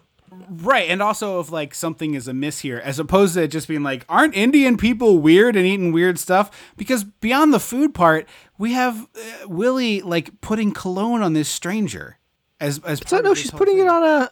She puts it on the on the on the on the elephant. It's not on a person. No, No, no, no. She puts cologne on the elephant a bunch, and then when she's sitting at dinner, she's flicking it onto the guy sitting next I to her. I totally missed that. as if like, oh, this man smells bad and I can't deal with it. Totally missed Which, that. which, by the way, transitive property is like this man smells like the beast that I have been riding for for the entire thing of, of the movies. It's just like very cool, gang. Really good stuff we're doing here. Yeah, there's a giant snake that they cut open and it's filled with leeches, Eels, inexplicably eels, eels. Yeah, it's weird. and then the guy's like eating them. And then they have they're eating the bugs. They, they literally look like the the scarabs from the mum from Brendan Fraser's The Mummy. Yeah, and he's like scraping the guts out of them. Uh, eyeball soup. Yeah, yeah. She asks for soup, and it has. They look like human eyeballs. They do. I mean, maybe- they're monkey. It would make sense that monkey eyeballs I would look like that. could be. Yeah, yeah. Um, this is where we're, I was talking where Indy is just like has no chill on like. Oh, he's just drilling. Hi, I'm Dr. Indiana Jones, and these people said you stole from them and you stole all their children. And it's like, hey, I thought we were gonna do some sneaking. I thought this was Yeah. a sneaking movie. Indy, did you think this was a loud mission? Because it's a sneak mission. Put your cardboard box on, Solid Snake. Yeah, brat. Red exclamation point. Yeah, exactly.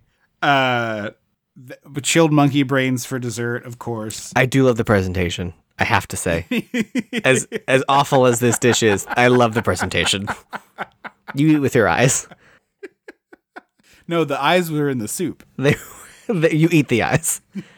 Uh, and then uh, the the this all wraps up, and Indy brings a fruit plate to Willie's room, and then they have the strangest foreplay it. ever, where they're each taking huge bites of apple between quips, which is just like insane. And like, okay, consent can be taken back at any time. Yeah, However, this entire exchange is her going, the subtext is, I want to fuck you. And he goes, I want to fuck you. For seven lines, the subtext is, let's bone, let's bone, Yeah. let's bone. And then he goes, then he shuts the door and goes, all right, I guess we're going to bone. And she goes, I don't know what kind of girl you think I am. And I was like, I thought you were the kind of girl who wanted to have sex with Indiana Jones. yeah. I'm the kind of girl who wants to have sex with Indiana Jones. I thought that was who you were too. That's the vibe As you were was- giving. As was sixty five percent of the audience watching this movie. It is inexplicable, and you're right. Like. Fair play. She got a vibe change and doesn't want it. That's her prerogative. But for her to be indignant, For her to act as though like he is misreading signals is Yeah. bananas. yeah, You can say I don't want this anymore and that's fine, but like right, you can't pretend you weren't saying I want this before. right. What is this? Right. So he goes back to his room. She goes back to her, or she stays in hers, and is like Didn't need like, well, multiple five minutes, of this nonsense of them waiting, staring at the clock. Just shut up and move on. But it does lead to an incredible thing where there's an assassin in Indy's room who is hiding in the mural, and he is dressed just like the people in the mural, which is It is wild. It feels like it's Wild Wild West too, isn't it? absolutely yeah, yeah, yeah. Oh, The movie Wild Wild West. yeah, yeah, yeah, yeah, yeah. No, I. I was I was saying yes as in like this does seem like something from that and I was like oh no literally this isn't that you're right Um, also, she at one point starts screaming. Um, she's like, "I would have been the best adventure you ever had," and I was like, "You, madam, are no Marion Ravenwood." Uh, also, how about just the time he retrieved the fertility idol? that too. we want to talk about specific adventures. Uh, I the the the assassin eventually gets whipped around the neck, and then the whip gets thrown into the ceiling fan, and he gets So reeled into. powerful ass ceiling fan.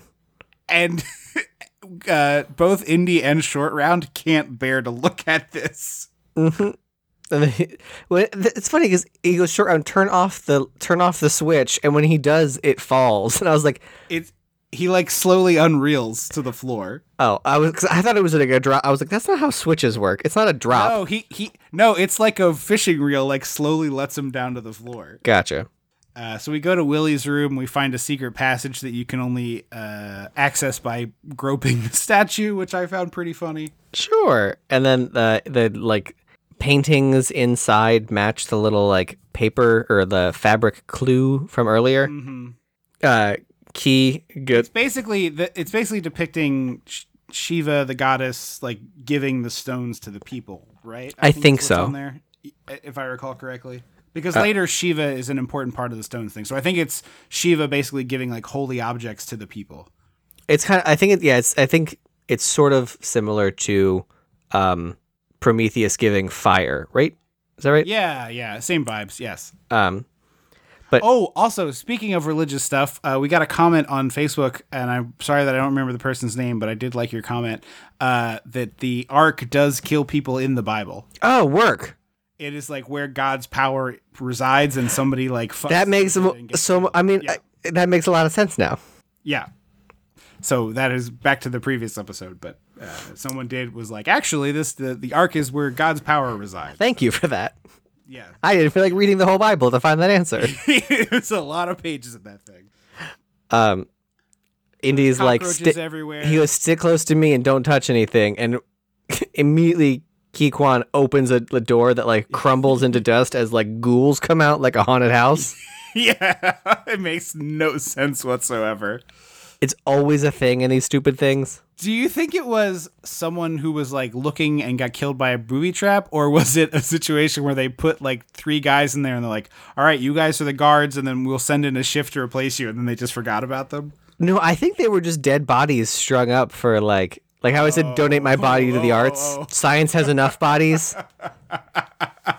So this is just like a spooky house. Yeah. spooky haunted They're like we gotta scare people to put them in the bug room.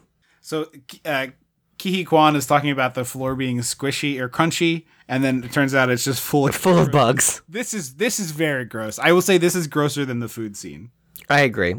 I, I, I, this is the point where I'm like, if this is where I'm tucking my socks, my pants into my socks to protect myself. Yeah. Um. So we get into another room, and uh, short round activates the squisher Be- that comes down from the ceiling. because Indy told him to. He said, he says, "Lean against the he wall." said, just go lean against the wall, don't move, and he does. It's he's following orders. I love they have like spikes come up from the floor and from up top, but the ones coming up the floor make it look like this skeleton is reanimating. I saw a skeleton moving, and I was like, hang, hang on. there are limits, and you are rapidly approaching. I was like, we are, you are kissing the line of what I will believe at the, this kind of ma- this movie's kind of magic. Yeah, yeah. So they're screaming for help. Uh, she eventually makes her way down to be. She's like, why? What's the rush? What's the problem? It's like everyone's grandma. Like, what'd they say? Do what? so Indy has a little hole that he can speak through, and he's trying to get her to reach into this mystery cockroach hole and and release the lever that will kill them.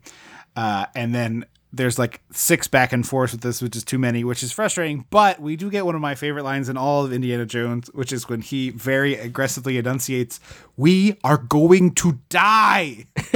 yes. Very good. Um, I really hate her character. Again, I went, how do we go from Marion to her?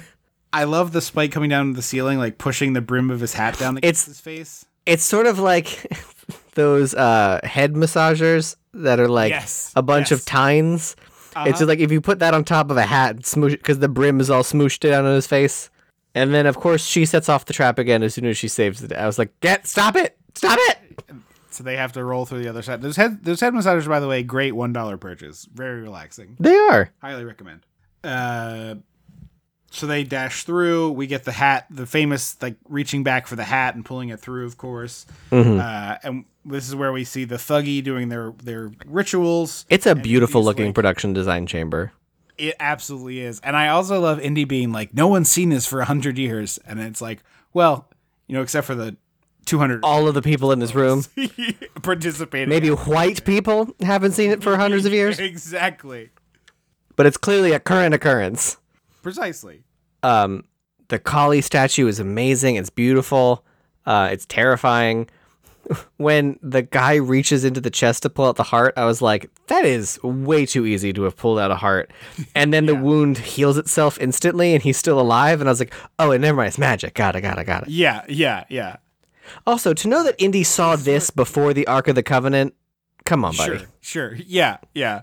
This is also we the first time we get the very creepy and unsettling Kali Ma chant. Mm-hmm. Uh, so They lower the dude into the fire, into the lava, which, if that's lava, he is not making it down there. No, no. I, I, they they the, the part where Lava is way hotter, and the air around lava is way hot. Like Yes. by the time you touch the lava, you're already a skeleton. Like everything's In- in- been burned in- off of you. in a volcano. If it's in open air, it's you know you A little different. different possibility. But if you're But yeah. in a volcano shaft, by the time your body touches the lava, it's just a Halloween skeleton. Yeah, yeah. They the part where uh uh Willie is dangling like down there, and you know she goes up. The real bad down. dummy. Yeah, it was like, hey guys, like I know it's a movie and like logic doesn't have to enter into it, but she is really close to something that's two thousand degrees. Maybe th- maybe she stops well above the lava for the sake of this. Well, to be fair, the depth is also nebulous because sometimes it takes half a crank to get the person up, and sometimes it takes Uh-huh. Yeah. several tries. Exactly. Yeah, when they let her go, it starts doing like a spin, and then to get her back, it's one half rotation. Yeah. Um, also, I thought they ate the heart. I did not. I remembered him the it beating in his ha- hand. I forgot that it caught on fire. But for some reason, I thought like eating the heart was the like the key part of it. Honestly, it would make some sense with the whole blood drinking thing. Yeah. Um, and this is another he uh the the like magic stones. I don't remember the the Shankara stones. Yeah. Uh, Indy's like, oh, the diamonds inside them, and Kate Capshaw's like, "A diamonds, and I was Yeah, like, he you. practically has to tackle her to the floor to keep her from. She she turns into fucking Abu, right. Yeah. literally Abu in the Cave of Wonders. Right. Right. She's doing like a, a wily coyote, like. I was like, if she just falls into the lava pit, like no one's gonna notice. Right. um, Indy goes down there to get them. They're glowing at this point, and so I was like, "Oh, I bet they're hot," but they're not. And then later they are hot for no reason. So I don't get it. When later when Indy is somehow able to call on the power of Shiva as a non-believing white man, they Yeah. get hot. Uh, so Willie and uh, Kihi Kwan get kidnapped Ooh, the jump scare. or captured. Yes. And there's also these like human skins, like flailing in the breeze behind him. It's wild Yeah. looking. Yeah. It, looks like really- something out of fucking Texas Chainsaw. Yeah, yeah. This this movie is much much darker, obviously, as we've been saying. It is. Um, so now we see that they're using the stolen children for mining, and I was like, well, what are they mining for? Like, Can we play in the mines with Yorku? I was like, is it gold? Like, are they like, we want gold? And I was like, th- Right, right. And then we find out that they're mining for the last two uh, Shankara stones. A lot of more, lot more child ADR going on. yeah, yeah, and also like they're hidden somewhere in the mine, but they're doing like excavation, which doesn't make a whole ton of sense to me. I mean, maybe they were like, du- like buried Mm. for safety. I don't know. That's I guess that makes a lot of sense. But yeah, it's like they're excavating this whole mine and trying to find these two stones because they have three, but if I think we're skipping ahead a bit, but they they have three stones. If they have all five, they can take over the world. And so, like at this point, they're like, "Oh, if you drink the blood, you become a mindless drone." And I was like, "Oh, like so, like voodoo zombies." Mm-hmm. And then in the next scene, they pull out a voodoo doll, and I was like, Yeah, "Well, hang on. I thought right, voodoo was like a like a French African right. kind of basis." Right, which is why it's especially annoying that they spend all this time being racist to Indian people because it's like you're doing nonsense. Why don't you just take some of this nonsense and some of that nonsense and make up your own country? Yeah, I thought, or maybe it was Afro French Afro Caribbean was what I thought that Yeah. came from. I I thought of it as a Caribbean thing, so you know, I'm not sure which culture specifically, but I do know that the voodoo has its I was like, I don't, I don't remember ever. Basically, I don't remember ever hearing voodoo came from India. no, never before. And there's like it's like the comical kind of voodoo doll, right? Where it's like, oh, if you poke this voodoo doll with the pin, with no rules. feels like right and it's just like well how does this become uh, like later they just leave the doll and this whole cave explodes so shouldn't indy feel like his Also, someone steps on it. mountain? Not intent. It's not like a, like a close up showing it, but like Yeah. if you watch the shot in the wide, someone steps on the doll and Indy doesn't react. right it just makes no no sense Also, this shitty little Maharaja, he's good at being like a shitheel, which Oh, is why later when they like, plus, spoiler alert, they're like, he was brainwashed the whole time. I was like, no, Right. no, Yeah. no, let our villains why be is it that- villains. why is it that getting burnt makes you unzombified I thought it was pain. I thought, I thought pain. it was Oh, like pinching pain. awake kind of thing. because both times it's specifically getting burned in the side with a torch. Maybe it's like a reset button. That's like where the you take the pin on your phone. Sure, sure, sure. Um, also, I always love that people who are like, I'm working to bring about a vengeful God in human form on earth to conquer all other gods and religions and people. I'm like, and you think they're not going to kill you. That's adorable. Right. That's really adorable. You think Yeah. the, No, the vengeful God's not going to be like, I'm going to bring other gods. I don't need you, human little shit stain. right. Squish. right. Yeah. What do I need you for? Now I'm in control. I'm here now. Yeah. I don't have to Thanks pay you shit. Me. Yeah, I I feel like they did this a few times on Buffy, but it should have been basically every episode where it's like, "Thanks for resurrecting me." Next snap, you know Yep. what I mean? Dead. Uh, I also I completely most of this movie was like watching a new movie, although you know, obviously parts of it I remember. Uh, I completely forgot about Evil Indy. This whole sequence where like he spits out the blood and then they whip him until he's you know subservient. Then they voodoo doll him so he has to drink the blood, and then he becomes like a little drone. It's like no wonder I hated this when I was a kid. It's Yeah. scary. It's yucky, and then But- my hero becomes the bad guy for a few minutes. And like, it's not even a good, worth it few minutes. Like, it just feels like we're padding the runtime. Absolutely, yeah. Um, I and they put Kate Capshaw in the like human cage thing, and I was like, I, I wouldn't care that Yeah. much. I would be fine. I would be was- kind of relieved. if I was like, the rest, the last this twenty minutes of this movie are kind of fly if if she's Yeah. not in them. Yeah. Um, Uh, meanwhile, Ke Huy Quan is down with the other enslaved children, and he like gets beat up by a guard a little bit, and then the guard leaves, and immediately he goes back to banging on the chain between his yeah, breaking his own chain. Um, and then there's a great stunt. All the, so all the children. It kind of reminds me of uh, only because I just watched it. I'm sure there's better reference points. The scene in Super Mario Brothers when the in they're escaping the the the old one, the '90s one, Yeah, yeah, yeah. when the brothers Hoskins. are escaping the jail cell, and all the people in the jails are like, "Woo, woo, yeah!" Yeah, and they're like cheering as they like, uh, Yeah. fucking what's zip line out of there. All the kids are like so excited that one of them is escaping, and uh, he climbs this giant ladder as a guy's behind him, and then like uses the ladder as like a tipping point to like swing his way onto a rope. It's a great stunt. It's a really cool stunt. It's Obviously, it's not him, but it's a great stunt. it's c- very clearly a pretty adult-sized person, but it's too cool to care. They also use so short round wears this like is it New York Yankees baseball hat, mm-hmm. and they do it on purpose so that they can paint a helmet with the stripes of the baseball hat. Ah, So yeah, that sure. from a distance, like later when he's climbing, he's like climbing into a bucket. You can tell that it's just like a roller a roller derby helmet that's painted. Sure, sure, It's sure. hilarious. yeah. Yeah, that makes a ton of sense. Uh, Kate Capshaw can't wake Indy up, but you know what can? Short round. Yeah, he burns him with a torch. The real hero of this movie is short. Like this is short round in the Temple of Doom. Yeah, it really is. Also, I love Indy being like, "Kid, I'm all right." Wink. Yeah, it, it's cute.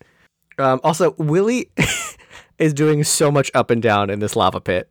So much up and down. So much. I would just be. Bleh, bleh. Well, I would be passed out at this point. I'm like, I have whiplash and I'm vomited and I'm de- I'm just I'm sleeping for a little bit. You remember my whole bit about Edward Scissorhands? That would be. Bleh, bleh, um, Mola Ram escapes. Uh, he goes through like a trapdoor. And like does a, a full on haunted house cackle, like Yeah, into like a resonating echo. Yeah, kind of a fading echo. Um, so Indy starts hucking guys into the lava pit, which I love. It's it's like that in It's all Bob's Burgers when they do uh, Air Force One. It's just get off my plane, get off my plane. Well, it's all it's all honestly, it's like Royal Rumble, like eliminations over the top rope. Like the first guy, he does the like bend down and throw him by standing up, and then the second guy, he like does like Uses his almost like momentum. power slam. Yeah, yeah. There's like the only thing missing is like a classic caber toss. Uh, and then he fights with like the the Maharaja's like right hand man and uses his body to stop. Like it's the giant sp- spokes of the wheel, and I was like, someone's body is getting in here. Yeah. And this guy ends It's up like getting it's like, like, akin to a ship's wheel, but a pirate ship wheel. Yeah. Yeah, yeah. But uh, his body gets like perpendicular to it, and it just like squishes him as it like stops Yeah. Kate Capshaw from falling. And he's like writhing in pain, and then like a couple, like they cut away and cut He's back, just and they gone. he's like laying in the fetal position, and then they're like reeling in Kate Capshaw, and then we cut away and cut back, and yeah, he just poofs, he's gone, he's not in the movie anymore. I was like, is this a video game thing that like dead bodies just disappear? That's great. Uh, so they rescue her, and then Indy's like, "We're gonna rescue all the kids." But then I also was like, "Well, what happened to the like 200 gang cultist, whatever people that were across this chasm of lava? Did they just? so it's very did they just it's bounce? very- It's very weird. There's like this gap where they can't get to Indy and the gang for some reason, and it's like, well, Indy was on that side and now he's on this side, so there must be a path. but also, like, there's nowhere in like, so they're just like, "We can't get you. I guess we'll all just go home." Like, right, right. We we've been we've been enslaving children and and doing insane stuff for this cult for like a year, I guess. But our families will welcome us back with open arms. Uh, we got a Three Stooges hammerhead bonk. Yes, I, the, that the this is crazy to me that it's done with like a brunk. You know, It literally is like Tweety birds coming out. a hundred percent.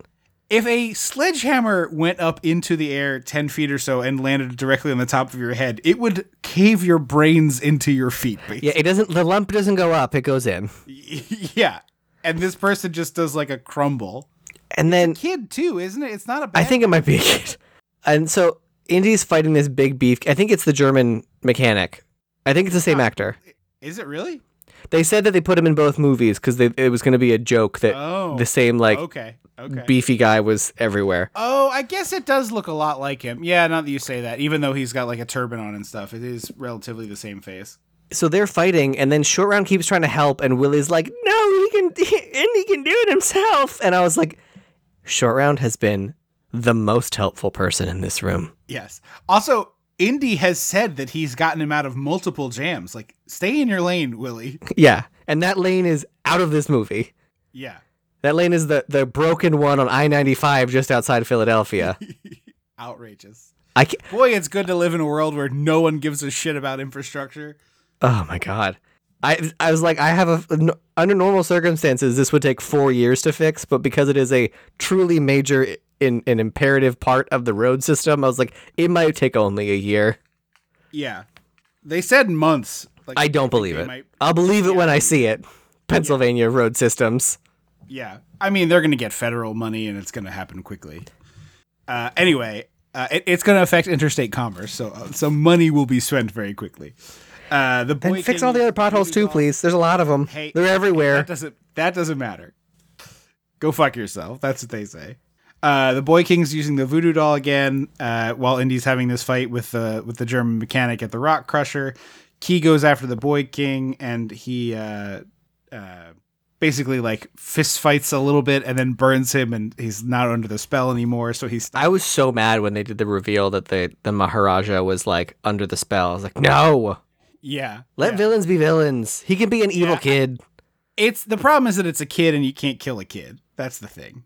I don't think. Well, I mean that uh, he definitely doesn't escape. We definitely don't watch him walk out of the mine.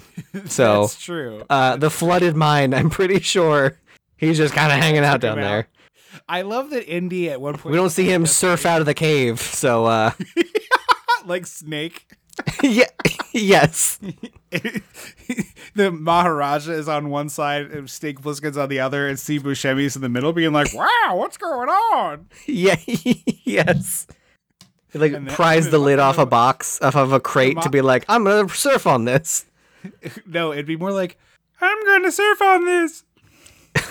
Oh, I'm going to surf on this. Hang ten, bruv. I although I I, I the uh, the character is really annoying of the Maharaja kid, but he acts it well, and I love a dramatic hat pin. So checks a lot of boxes. is. It is. It's pretty good. I love Indy in the fight with the German mechanic. Picks up a saw, like a two-person like log saw, and hits him with it. It's such a bizarre thing. It's such a like I've never seen a saw used in a- as a weapon that way before. As a flat weapon. It really was delightful. Yeah, A slapper. Because like I would think you would. No, he doesn't hit him like a slap. He hits him with the teeth. Oh, I missed that. So I've like I've seen a saw used as like a slap, right? Because like it, that's what you know the, the kinetic energy of that It makes a fun metal, sound. You can, re- and you can really whap somebody with it, but he hits him with the teeth like to cut. And then, uh, so Kate Capshaw's trying to get the, the mine cart going, and Ke Huy Quan has this like giant stick and is just like kicking the shit out of everybody. And I'm like, so far, he has uh, woken up Indian evil Indiana Jones. He uh, stopped the Maharaja uh, from using the voodoo doll against Indy and saved Indy's life. Woke up the Maharaja, learned which tunnel that they need to escape with. Like, Uh-huh. he, it is his movie. It is Short Round in the Temple of Doom. Yeah, you're not wrong. Uh, the the mechanic's turban gets caught by the rock crusher, and then it's just a smear of blood on the stone, which is pretty awesome looking. I love when thing when people's long things get stuck in stuff, except for Isadora Duncan. Yeah, R.I.P. who's that? She's a famous dancer. Uh, she was known Oh, this is a real a real person. Oh, yeah, she was known for Oh, her scarves. Um, Oh, Jesus. like very glamorous long scarves when she drove, and she was driving in a convertible, and the scarf got caught on the wheel. You've never heard of this? Shit, no. Yeah, yeah, it's I wild. thought, I thought you were telling the joke from The Incredibles about capes. No, this is a real person. Really, Isadora Duncan was a wow. dancer. And the only reason I know about it is because of the series of Unfortunate Event books. They had a character they had a two characters, one named Isadora, one named Duncan, and I was like, Well that's an interest I was like, I wonder who that is, and then I tappy tappy tappy. ah, okay. Wowzers. I didn't know you know didn't know about Isadora Duncan. First She was time. like a old Hollywood type. okay. I don't remember if she got decapitated or just strangled, but it wasn't good. Yeah, yeah. Hey. Uh, Indy swings on a rope and lands in the mine cart, uh, which, uh, of course, conveniently has a rail tie in it. That hey, don't worry about that. We're gonna need it in a couple minutes. Also, Indy says uh, he tells uh, Short Round to like hold the brake. He goes, "Watch it on the curves. We'll fly right off the track." And it was like, this is just such video game instruction line. Like every time you die, you have to hear him say that because it's the beginning of the minecart chase. And I think, just I know what to do. it's much harder than you'd think. This game doesn't have a difficulty meter, so I can't make it easier. Fucking Breath of the Wild and your stupid broken weapons. Also, this is the tenth time I'm doing it. I think I know what to do now. I think I get the instructions. Uh, the the the minecart chase is fantastic. It's a mixture of actual roller coaster POV shots plus miniatures and and uh, And audio from a Disneyland roller coaster, apparently. Yeah. I'm guessing the uh the the the the, the Matterhorn. Probably. Just just pure guess. I didn't. I couldn't look it up, uh, or I couldn't find it when I tried to look for it. It just all says it's Disneyland roller coaster. But this is incredible looking, and like you said, is 100 percent the Donkey Kong business. Yeah, that tongue, tongue, They tongue. even do they even do the jump. Apparently, that's going to be a roller coaster in Nintendo World, I which heard, is very yeah. exciting to me. Yeah, I think that would be awesome. They try and pull Short Round out of the thing, so he's like stretched between the two cars, and I was like, "You let him go." This is hilariously bad looking in some of the wide shots. Like it's just It's so like a Stretch Armstrong. broomsticks. Yeah, yeah. Uh, Kate Capshaw throws one successful punch. She does one. Hel- she does a helpful thing in this whole movie. Her, her punch kills three people. it, it it's like it, it's the, the the goofy sound that like as they like crash through shit. Yeah, it's it. It also has a Wilhelm in there. I'm pretty sure. But yeah, she she knocks a guy unconscious who lands on the uh the the rails, and then the other cart hits them And flips. hits him, and and flips off, and they land. They they fall to their death. Uh, so Indy jumps out of the front of the cart and stops it with his shoes. Yeah, the brake snaps and he has to use his boot. Meanwhile, Mola Ram has flooded the tunnel and you can like hear the water coming at them. And Indy's yelling like water, water, because his foot is literally on fire. And then he sees the wall of water and it's like, never mind, run. Too much. Uh, so they jump to they're like on the outside of this cliff facing kind of wonky so VFX. So we're we're like they they they go out on this cliff and I'm like, man, this movie is almost over. I swear there's a part in this movie with a rope bridge. And then it's like, oh, the last ten minutes of the movie Yeah. are on the rope bridge. Um, we get a callback to the gun sword f- moment from the first one. Yes, and the the holster's empty, which is great. Yeah. Um, Short Round and Willie are on the rickety bridge, and then somehow the like bad guys are already on the other side. Yeah, yeah. I was like, how? Yeah. Uh, the I love they show these close-ups of these alligators, and then to like make sure you know that the alligators are under the bridge, they're just these like tiny little black dots, like way far. They're they're just black grains of rice, just like floating in this water, this murky water. like. Yeah, yeah, We see a video. We saw a clip of the one crocodile doing the roll. The like, I'm gonna grab you and ruin your day. yeah, Uh, all of a sudden, there's also archers. yeah. They they like they just kind of have weapons as needed. It's very strange. Um, I do like this part where Indy uh, speaks. I'm guessing Mandarin, if that's what they were speaking in the beginning, to Yeah, yeah. to short round to like let him know like I'm gonna exactly what you think I'm gonna do. I'm gonna do this. Yeah. As like a big stalemate on the bridge. Indy's in He- the middle. he's holding his sword at like he's facing the the rope on the rope bridge, not the people Yeah. coming towards him. So like how no one like Yeah. thought maybe. And, and also like wrapping a, a stray rope around his wrist a bunch of times yeah. Come on. Uh, Mola Ram is on one side, Indy's on the other, and in between are some troops and also uh, Short Round and Indy, or uh, Willie rather. And he, the uh, Short Round is like, "Hold on, lady," and she's like, "What?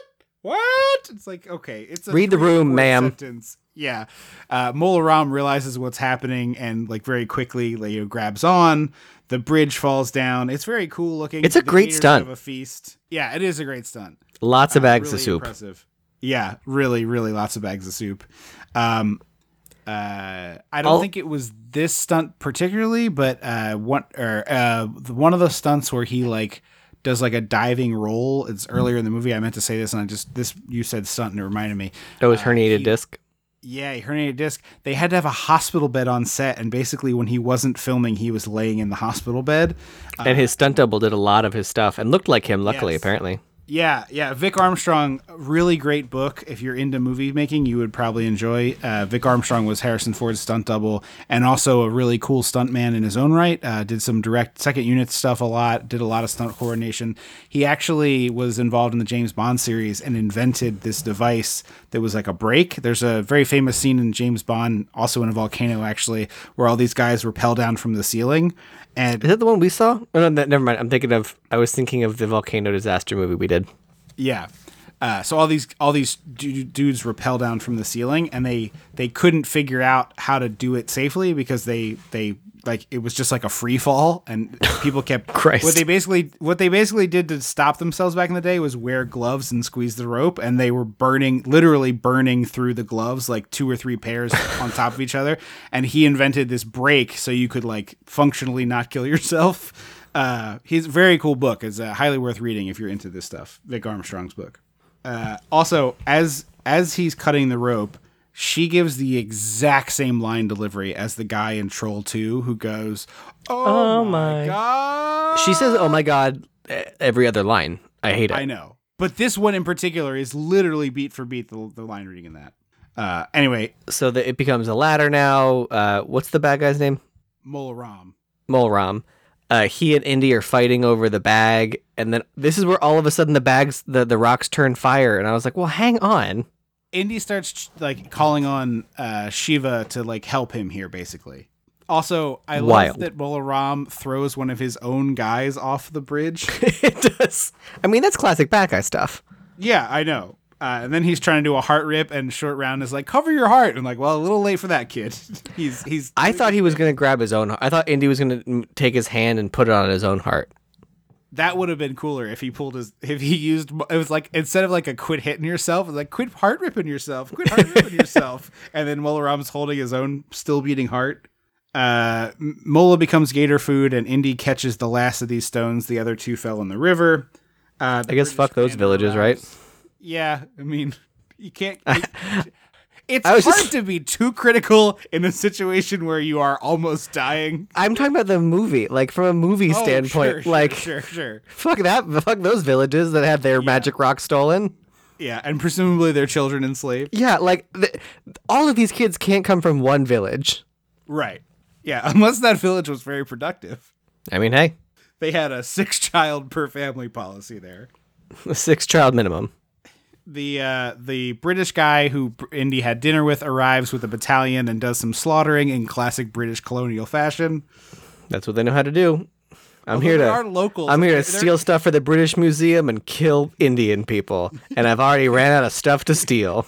And also, I sent most of the white guys home, so I'm gonna make the folks who live here kill the other people who live here.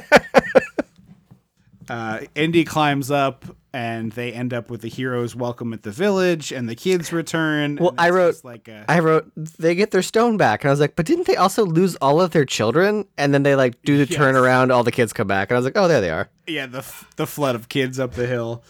Um, Willie, you know, Willie and Indy are leaving, and she's like, "Ah, this was the worst experience of my whole life." Rah, rah, rah, rah, rah. And he whips her and I catches hate it. her and reels her in, and they kiss. And then Short Round gets them with an elephant, which is the best part of this.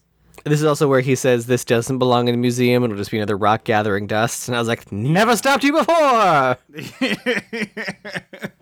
See, the difference is the people in in in most cases we see Indy taking treasure that has been stolen and then re-stealing it, other than the fertility idol, which he does steal from its resting place. Yeah, straight stealing. Uh, but in this case, it's like, well, this does belong here, so I could just leave it here, you know. Uh, and that's the big finale. The kids all hug them and they all, you know, cheer and clap and stuff, and that's the end of the movie.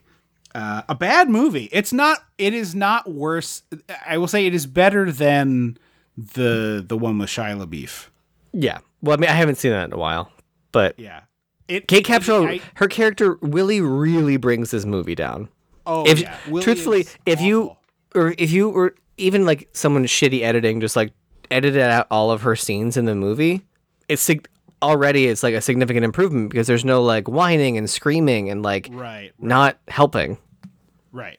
Yeah, she's useless. She doesn't do anything to help like when the fighting is going down. She doesn't do anything useful, you know, as a character. She doesn't add comedy to this movie. She doesn't it's just like a bummer. Everything about it sucks. Yeah. And again, not Kate Capshaw's fault. It's 100% the writing, and she's doing. There's not only so much you can do with what's on the page, but Right. Right. It's it's awful. It's really very very bad. Um yeah, a huge bummer. I am oh, I I had not watched this in a long time and I was like really hoping to be wrong and I was not wrong. Nope. I think it's insane that people would have this as their favorite of this trilogy. It is easily the worst of those three movies. Uh, so not a recommend for me. There are parts of it that are great. Like if you've never seen this, you know, there's stuff here that you'll enjoy. But overall, it's really oh, I mean, it's a it's a great Ke Ke Huy Quan performance. So like, I'll give you that one. absolutely he's great and harrison ford is of course great in it but it's just like it's like oh man you waste you wasted a prime harrison ford on this Yeah, I know, I know. you know it just like it could have been anything and you did this with it it's just a huge bummer uh, thank you so much for listening to the show. We we really appreciate that. If you have not done it, we'd love to get your review. Uh, you know, whatever place you listen to the show, just write a review. If it's not uh, Apple Podcasts, then uh, send us a screenshot, dissecting80s at gmail.com, and we read those on the air. It's been a while, haven't gotten one, so send one in. Visit patreon.com slash dissecting the 80s where you can get even more of this show and uh, bonus episodes. Uh, uh, the monthly newsletter that tells you what we've been watching and enjoying and, and a whole bunch of more great stuff. So patreon.com slash dissecting the 80s is where you can find all of that. We'll we'll see you at Dissect the 80s on Twitter and on Facebook, Dissecting the 80s. Appreciate that helpful comment on Raiders. I'm sorry that I didn't write your name down. Uh, thank you for that. And uh, yeah, thank you for listening to the show. We will be back uh, in two weeks. I don't think we have scheduled what it is yet because we're working on some ideas around the 250th episode and trying to figure that out. So we're recording a little ahead of schedule here. Uh, check the social media or the description of this episode for what the next episode might be. I have a good feeling it'll be Midnight Run. So if it's not that, I'll correct it. But uh, thank you so much for that's not the 250th episode but that that will be the next one i'm pretty sure thank you so much for listening i have been triple ano I will always be Andrew Leno. until next time Don't you forget about me.